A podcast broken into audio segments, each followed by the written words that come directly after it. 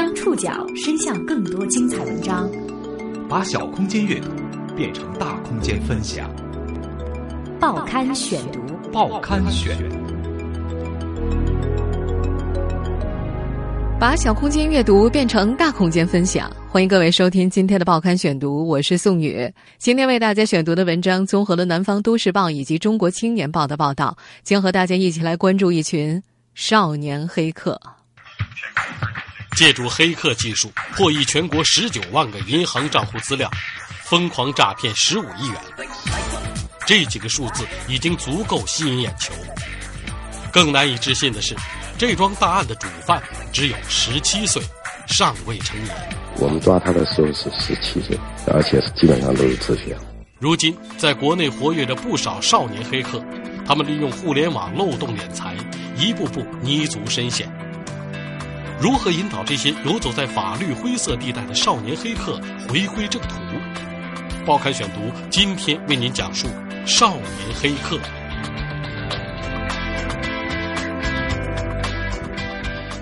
借助黑客技术，破译掌握了全国十九万个银行账户的资料，再利用网络支付漏洞盗刷他人银行卡，足不出户谋取暴利，涉案金额近十五亿。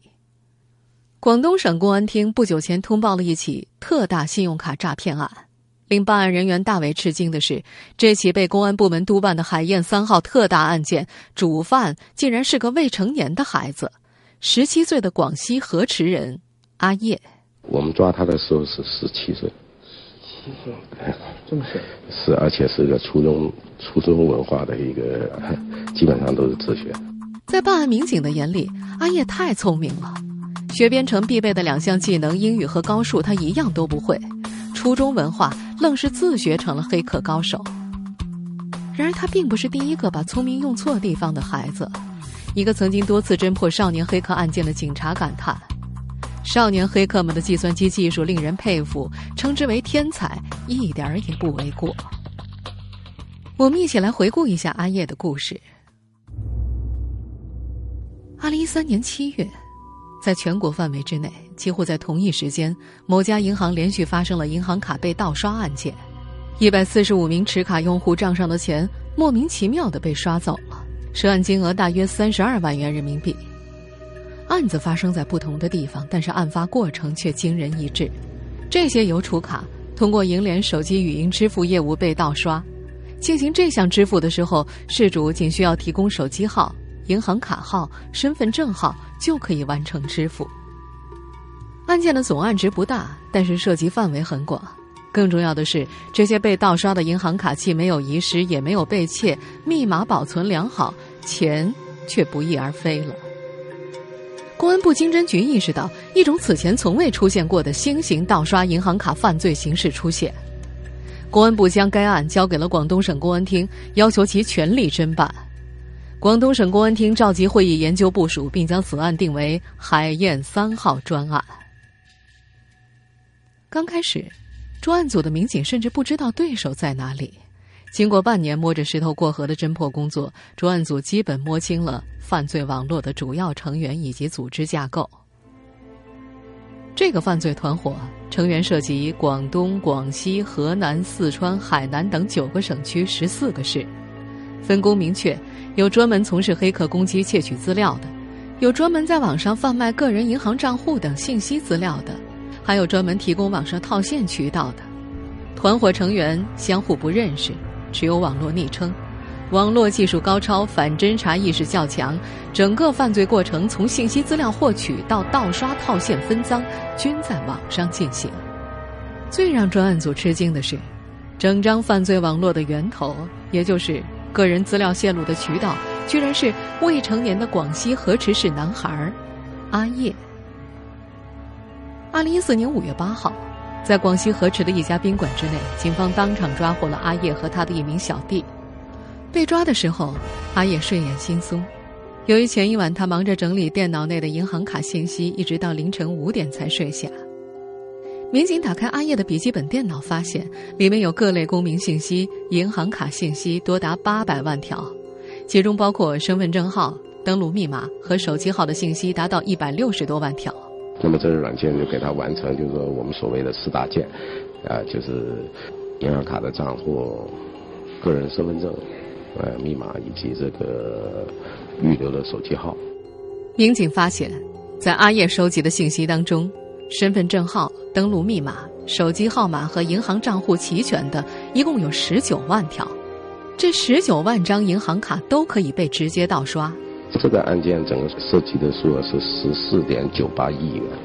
经过警方的初步核查，阿叶自二零一三年以来与网名为“鳄鱼”、“转眼十年未谋”等黑客十分适合在网上作案，非法获利一千四百万元以上。来自广西河池的男孩阿叶，如何成长为少年黑客的？他又是如何一步步泥足深陷，成为犯罪团伙的主犯？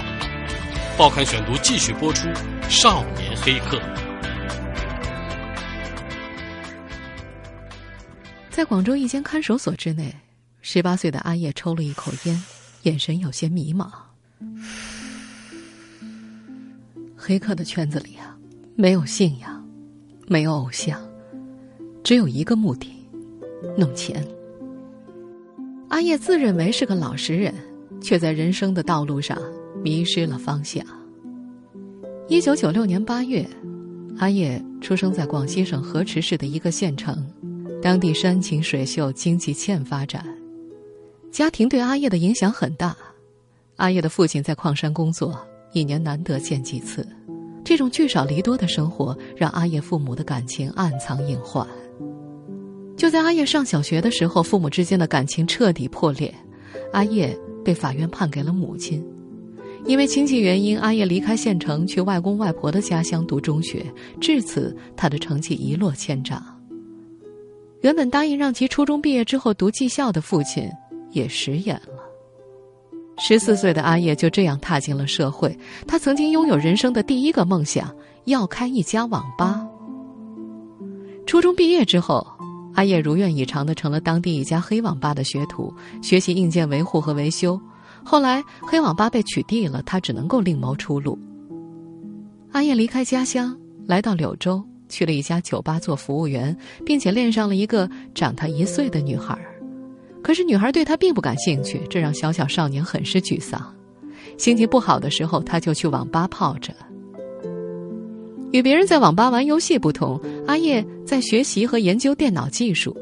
利用在酒吧打工挣的钱，他买了一台二手电脑。有空闲的时间，阿叶就钻研网络知识，慢慢的，他学会了编程。也正是在这个时期，阿叶第一次接触到了黑客网站，那上面的内容都是他最感兴趣的。阿叶觉得他找到了自己的挚爱，做黑客比玩游戏好玩多了，太了不起了。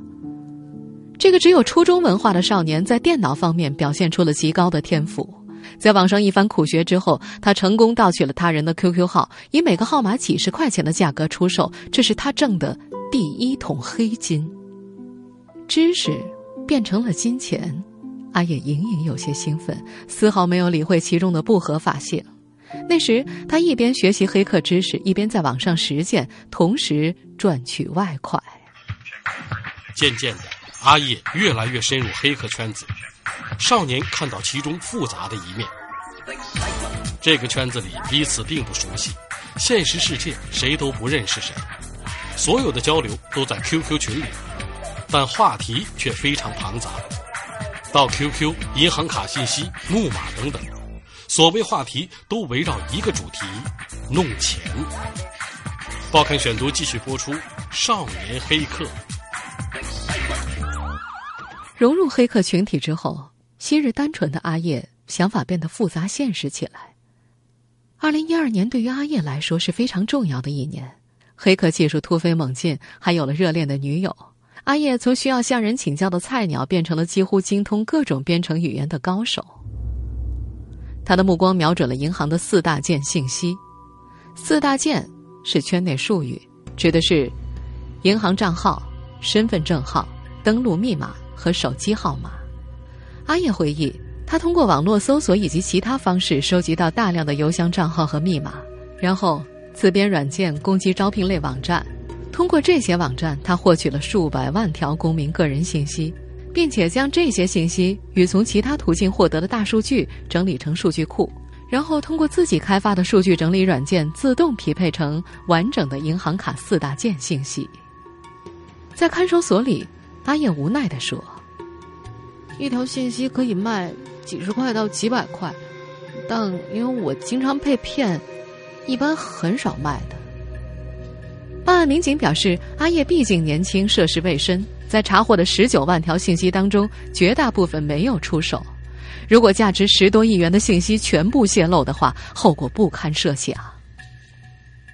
在这个少年看来，自己是信息提供者，但也是犯罪网络的受害者。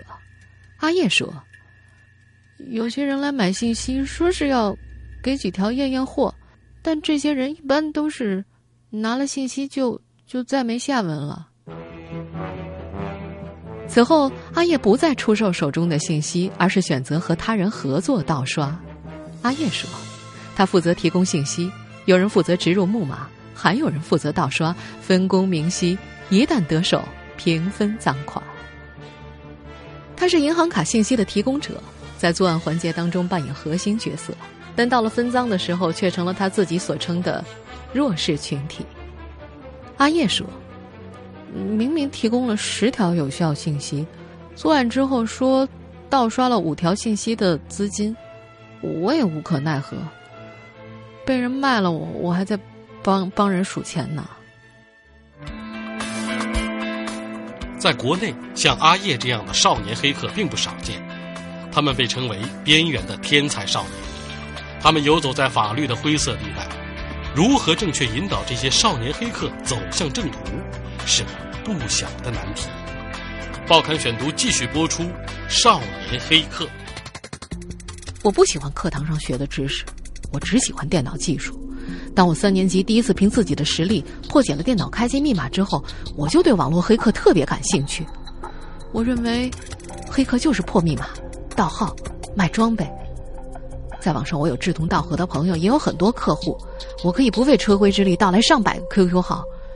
我上个月还从地下城勇士盗来一件宝物，卖了八百块钱。只要运气好，每天赚一千块没问题。这段话是一位叫做冰冰的少年黑客的自白。广东警官学院公共管理副主任、犯罪社会学专家吴兴明说：“他们呀，就是出于对技术的爱好。”这种兴趣呢，可以用痴迷来形容。多数黑客都有天才的感觉，很小的时候吧，他们就对计算机非常熟悉，学习技术也很努力刻苦。他们不是思想里就有反社会的价值观。我们现在整体对他们的评价有偏颇，一味的认为他们就是坏蛋，就是盗窃犯，这当然有问题啊。这几年，吴兴明一直在思考一个问题，就是如何正确地引导这些少年黑客走向正途。在吴兴明看来，要针对少年黑客的想法想对策才更加可行。为此，他在国内五大黑客论坛前身三年，并对两个黑客 Q Q 群进行了近一年的观察，用三个月的时间日夜跟踪记录，并对多位黑客进行深度访谈，走进他们的生活和内心，写出了自己的博士论文，并且出版了专著《秩序冲突与转变：黑客群体的日常生活实践研究》。在研究过程当中，吴兴明不断接触到黑客是一种精神的观点。这种观点认为，黑客既不能用入侵者来定义，也不能够用技术爱好者来描述，它其实是一种精神的表征，代表了一种狂热执着的学习精神，一种精益求精的学习精神。学习成为他们的一种生活方式，善于思考、勤奋学习、主动学习的精神是作为一名黑客必备的素质。很多研究结果证明，优秀黑客的诸多品质，诸如敢于冒险、搞破坏并搞明白的驱动力，强烈的被认可愿望等，既是成为成功企业家的关键因素，也提供了成为罪犯的充分可能。有专案组人员回忆，他们在一名少年黑客的住所搜查取证的时候，发现的东西让大家惊呆了。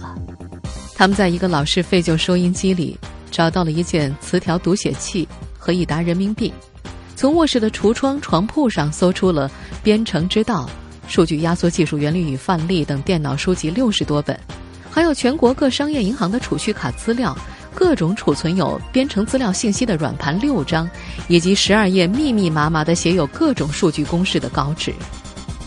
如果不是办案，看到这些数据和公式，办案人员宁愿相信自己发现了一位计算机天才。有人这样形容少年黑客：这是一群才华横溢的年轻人，他们衣着不整，头发蓬乱地坐在计算机前，双眼深陷，闪烁着灼人的光芒，整天沉浸在一种自大狂闷所特有的那种无上权威的梦幻之中。他们一旦坐在计算机面前，就像赌徒目不转睛地盯着正在转动的骰子一样，将全部注意力集中在电脑屏幕上，随时准备敲击键盘。但是走在大街上，他们与常人几乎无异，除了因为经常在电脑旁熬夜，脸上显现出一些倦意之外。吴兴明说，实际上啊，任何一个群体都需要有一个价值体系去激励他们。在我们现实生活当中呢，黑客一直处于反面的状态，他们没有办法得到认可，得到激励，慢慢的就可能会通过利益关系来强调他的技术水平高，甚至是走上犯罪的道路。这和这个社会整体的氛围是有关系的。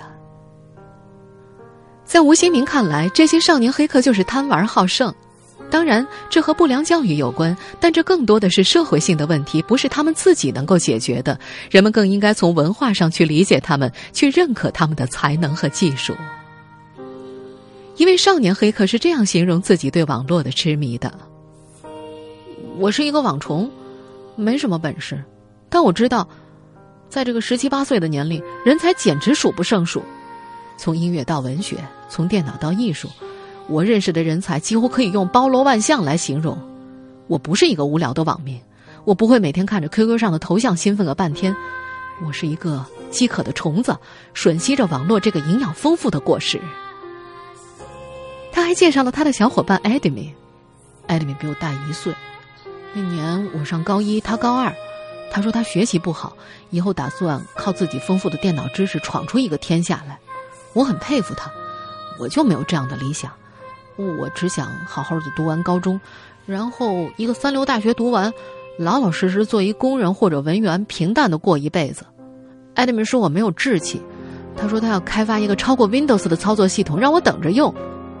我笑笑，我蛮以为有他这个本事的人可以被某某大学破格录取的，但是他没有。如此沉迷于网络毕竟不是一件好事。在不少法律界人士看来，网络亚文化可以诱发青少年网络犯罪心理形成，他们需要正确的引导。报刊选读继续播出《少年黑客》。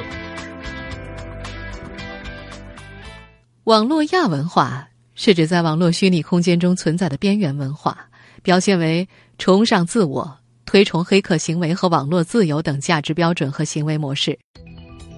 网络亚文化对于青少年的身心健康有着不良影响。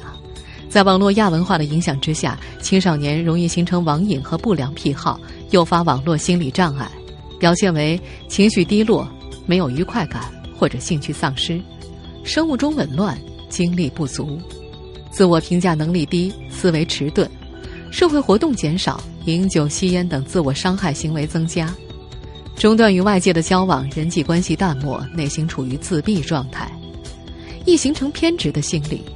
这些网络心理障碍可能诱发网络违法犯罪行为。在很多少年黑客看来，黑客活动是对自己网络技术的磨练和检验，是自己网络智慧的体现与发挥，是他们对成人世界既定秩序的挑战。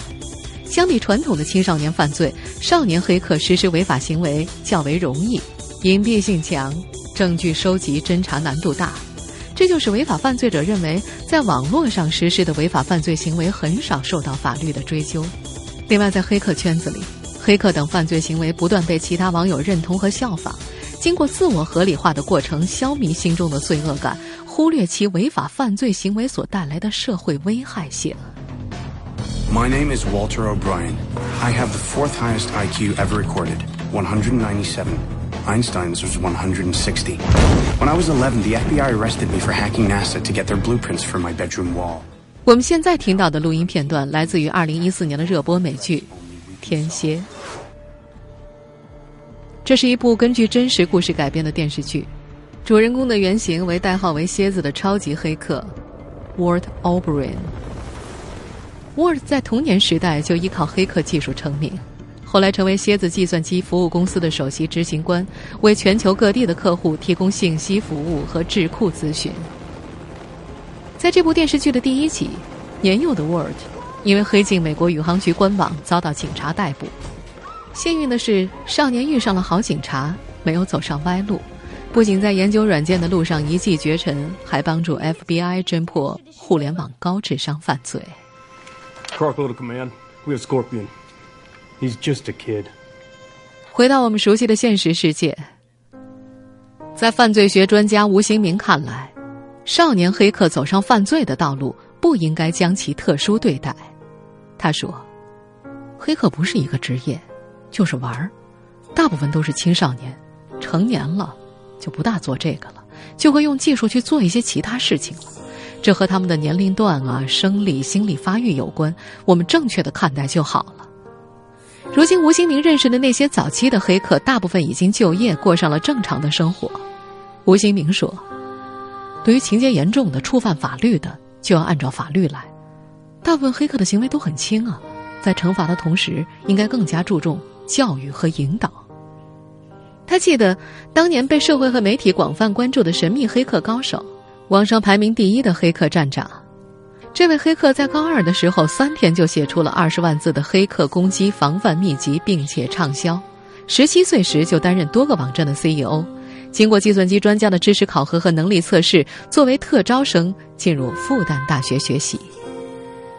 吴新明建议政府或者其他机构，如果能够给这些少年黑客找一个更好的出路，就像美国政府默认黑客们每年搞世界黑客大会，让他们有一个合理合法的途径去展现自己的技术，比如组织比赛，用获奖的方式给予鼓励。如果有更多的单位和公司聘请黑客做网络安全人员，或者让他们成立自己的网络公司，进行这样正面转变的人还会有更多。在广州的那家看守所里，少年阿叶的头发长了不少，白皙的脸上长了好几颗暗疮。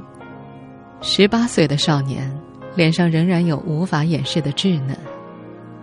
已经疏远很久的父亲给他寄了钱，但他一直坚持认为是母亲寄来的。嘴上虽然不承认，这个少年对父亲隐隐有些怨恨。他要是能够多关心一下我，也许我就不会这样。对于抓了他的警察，少年心存感激。十八岁生日那天，专案组的民警买了阿叶最爱吃的烧鹅腿到看守所看他。阿叶说：“其实我知道，他们是连夜加班赶在我十八岁生日之前把我抓了，我挺感谢他们的，证明他们没有恨我，而是想救我。因为被抓获的时候未满十八岁。”虽然是主犯，但是阿叶的案子按照未成年犯罪处理。经历了这些之后，阿叶终于可以静下心来看书学习了。他说出狱之后想成为一名网络安全方面的专家，当红客。谈起往事，少年有掩饰不住的后悔。很多人也许认为黑客很酷，一晚上能够赚几十万甚至上百万，但这些是非法所得，代价是失去自由。其实对我来说，比失去自由更难受的是，是我伤害了家人。我的母亲和女朋友耗尽所有为我请律师，家里的房子盖不上了，弟弟妹妹的学费也成了问题。我对不起他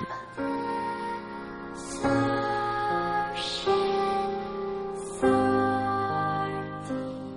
听众朋友，以上您收听的是《报刊选读》，少年黑客。我是宋宇，感谢各位的收听。今天节目内容综合了《南方都市报》《中国青年报》的报道。收听节目复播，您可以关注《报刊选读》的公众微信号，我们的微信号码是《报刊选读》拼音全拼。下次节目时间再见。